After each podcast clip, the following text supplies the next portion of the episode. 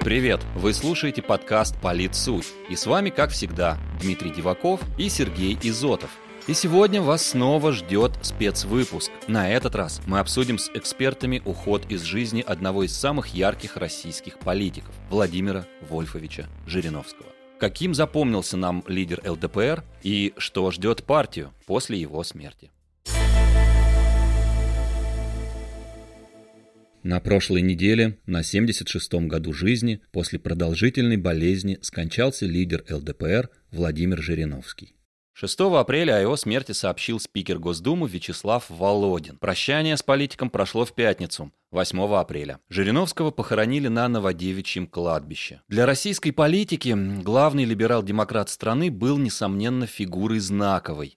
Пока в Рио главы ЛДПР стал Леонид Слуцкий, но вопрос преемника Владимира Жириновского все еще остается открытым. Каким ты был? Что политологи говорят о лидере ЛДПР? Это был настоящий политик, ощущавший общественное настроение кожей, вспоминает генеральный директор Агентства политических и экономических коммуникаций Дмитрий Орлов. По его словам, Владимир Жириновский – это умелый и ловкий манипулятор, десятилетиями контролировавший целый политический сегмент и не допускавший его радикализации в интересах системы. При этом он всегда давал точные аналитические прогнозы, зачастую опираясь лишь на собственную интуицию. Владимир Жириновский, пожалуй, единственный успешный политик начала 90-х, доживший до новейших времен, отметил в свою очередь в беседе с подкастом «Политсуть» руководитель политической экспертной группы Константин Калачев. Человек, который очень вовремя ушел, потому что э, Жириновский, призывающий бомбить Киев или разрушить Мариуполь, может быть, и был бы органичен, но был бы одним из многих, а он всегда предпочитал идти своим путем. Не любил он быть в толпе, ходить строем. Я даже предполагаю, что если бы сейчас он вас из гроба, то мог бы призвать к скорейшему заключению мирного соглашения и пожелать успеха переговорам, потому что он был человеком парадоксов. Господин Калачев уверен, что политика нельзя было назвать нравственным человеком. Но главное, что его слова не превращались в действия. Он канализировал общественную агрессию в достаточно безобидной форме. Именно поэтому я считаю, что он имеет шансы войти в историю, заключил эксперт. А вот управляющий партнер компании KGD Group, политолог Григорий Добромелов, в разговоре с политическим подкастом «Политсуть» отметил трагический символизм в уходе лидера ЛДПР. По его словам, многие из идей Жириновского сегодня начинают реализовываться. Может быть, это означает, что его политическая жизнь была не напрасна. Жалко, конечно, что он не явился свидетелем этого, хотя тренды были заложены уже раньше, и Россия постепенно восстанавливала свой суверенитет, и геополитическое реноме и могущество. И, конечно же, Владимир Вольфович сейчас бы поддерживал то, что делает президент России. И хотя политик во многом выполнял функции общественной дипломатии, но и во внутренней политике он был таким политическим животным с феноменальной интуицией, считает эксперт. Его уход – большая утрата для российской политики, так как за все эти годы фигура такого масштаба в стране не появилась.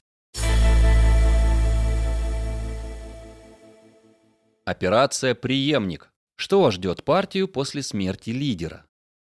Политтехнолог Андрей Сидоркин назвал Жириновского одним из ярчайших политиков современности, лицедеем нашего времени, мастерски сыгравшим хорошо отрепетированные роли в российском политическом театре. Конструктор – один из столпов и идейных вдохновителей той системы, которая родилась на обломках Советского Союза. И заменить политика по харизме и авторитету практически невозможно, уверен эксперт. Тем не менее, по его словам, преемник будет найден. В нашей стране, в суверенной демократии, выбор преемника – это даже не прерогатива партии, а прерогатива Кремля и администрации президента. Скорее всего, они выберут удобного для них партнера, и я думаю, что это будет товарищ Леонид Слуцкий, который в последнее время в связи с украинской операцией активно участвовал в принятии политических решений и был одним из ярких ее представителей в переговорном процессе. Господин Калачев полагает, что Леонид Слуцкий мог бы быть лидером партии, но у него проблемы с ораторским искусством. Нилов, Диденко, Дегтярев, Луговой – разные фамилии сейчас перебирают эксперты, но самые вероятные претенденты и кандидаты, по мнению эксперта, это Леонид Слуцкий и Михаил Дегтярев. Но не менее серьезный вопрос сегодня для ЛДПР – переживет ли партия своего создателя, уверен политолог.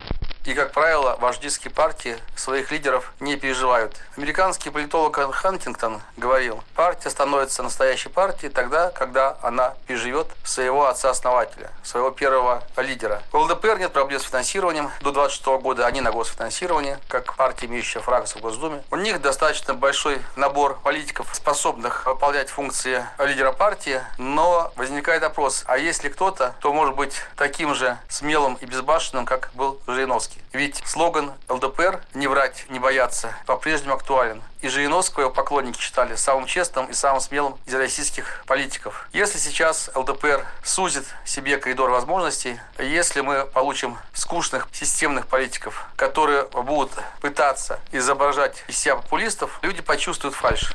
Том, что партию Жириновского ждет глубокий политический и организационный кризис, не сомневается и Дмитрий Орлов. В принципе, в ЛДПР есть известные деятели, которые могли бы возглавить ее, но ни один из них не сопоставим по влиянию и известности с Жириновским. Поэтому, по мнению политолога, ЛДПР предстоит серьезная работа за лидерство, которая, безусловно, ослабит партию.